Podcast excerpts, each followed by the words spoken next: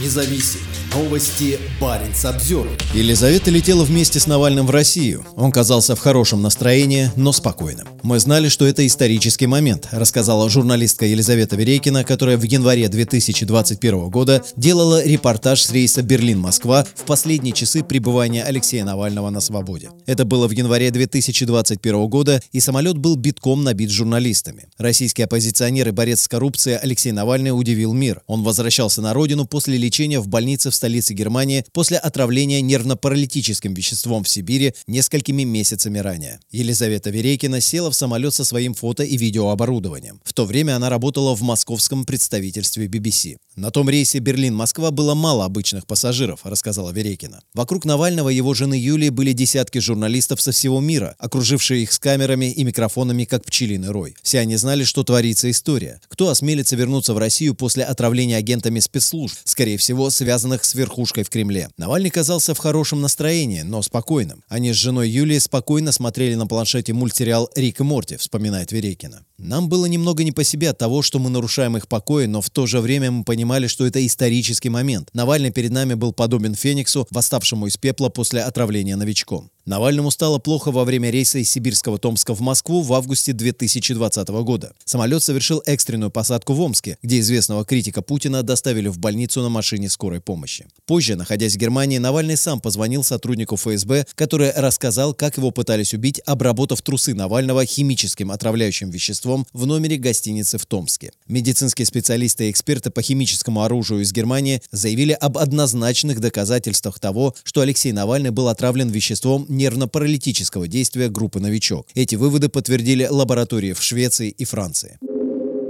Я не уезжал. После выздоровления в Германии Навальный написал в своих соцсетях. Вопрос, возвращаться или нет, передо мной не стоял никогда. Просто потому, что я не уезжал. Верейкин объясняет, что Навальный не видел себя политиком в изгнании. Он никогда не хотел противостоять Путину из-за границы. Он считал себя истинным патриотом России и говорил, что имеет право жить в своей стране, как и все остальные. На рейсе Победы из Берлина Елизавета Верейкина и другие журналисты, летевшие с Навальным и его женой Юлией, готовились к посадке в московском аэропорту Внуково. Но командир неожиданно сообщил, что рейс будет перенаправлен направлен в другой аэропорт – Шереметьево. Тем временем во Внуково возвращение героя ждали сотни сторонников Навального и российские СМИ. Многие из них были задержаны полицией. Как многие ожидали, Навального арестовали на паспортном контроле вскоре после приземления. У него было всего несколько секунд, чтобы поцеловать жену Юлю, прежде чем его увели полицейские, рассказала Елизавета Верейкина. Репортажи ее и других журналистов о полете и аресте на паспортном контроле в тот вечер попали в заголовки мировых новостей. Алексей Навальный больше не вышел на свободу. В тюрьме его регулярно помещали в одиночную камеру в условиях, которые можно назвать пыточными. Когда Навальный заболел гриппом, ему отказали в основных лекарствах, несмотря на протесты сотен российских врачей по поводу жестоких условий содержания. Его команда также подозревала, что его медленно отравляют. В конце 2023 года Навального отправили в исправительную колонию номер 3 в поселке Харп в Ямало-Ненецком автономном округе в Западной Сибири. Алексей Навальный умер 16 февраля в возрасте 47 лет лет. Его смерть войдет в историю как замедленная казнь, одобренная Владимиром Путиным.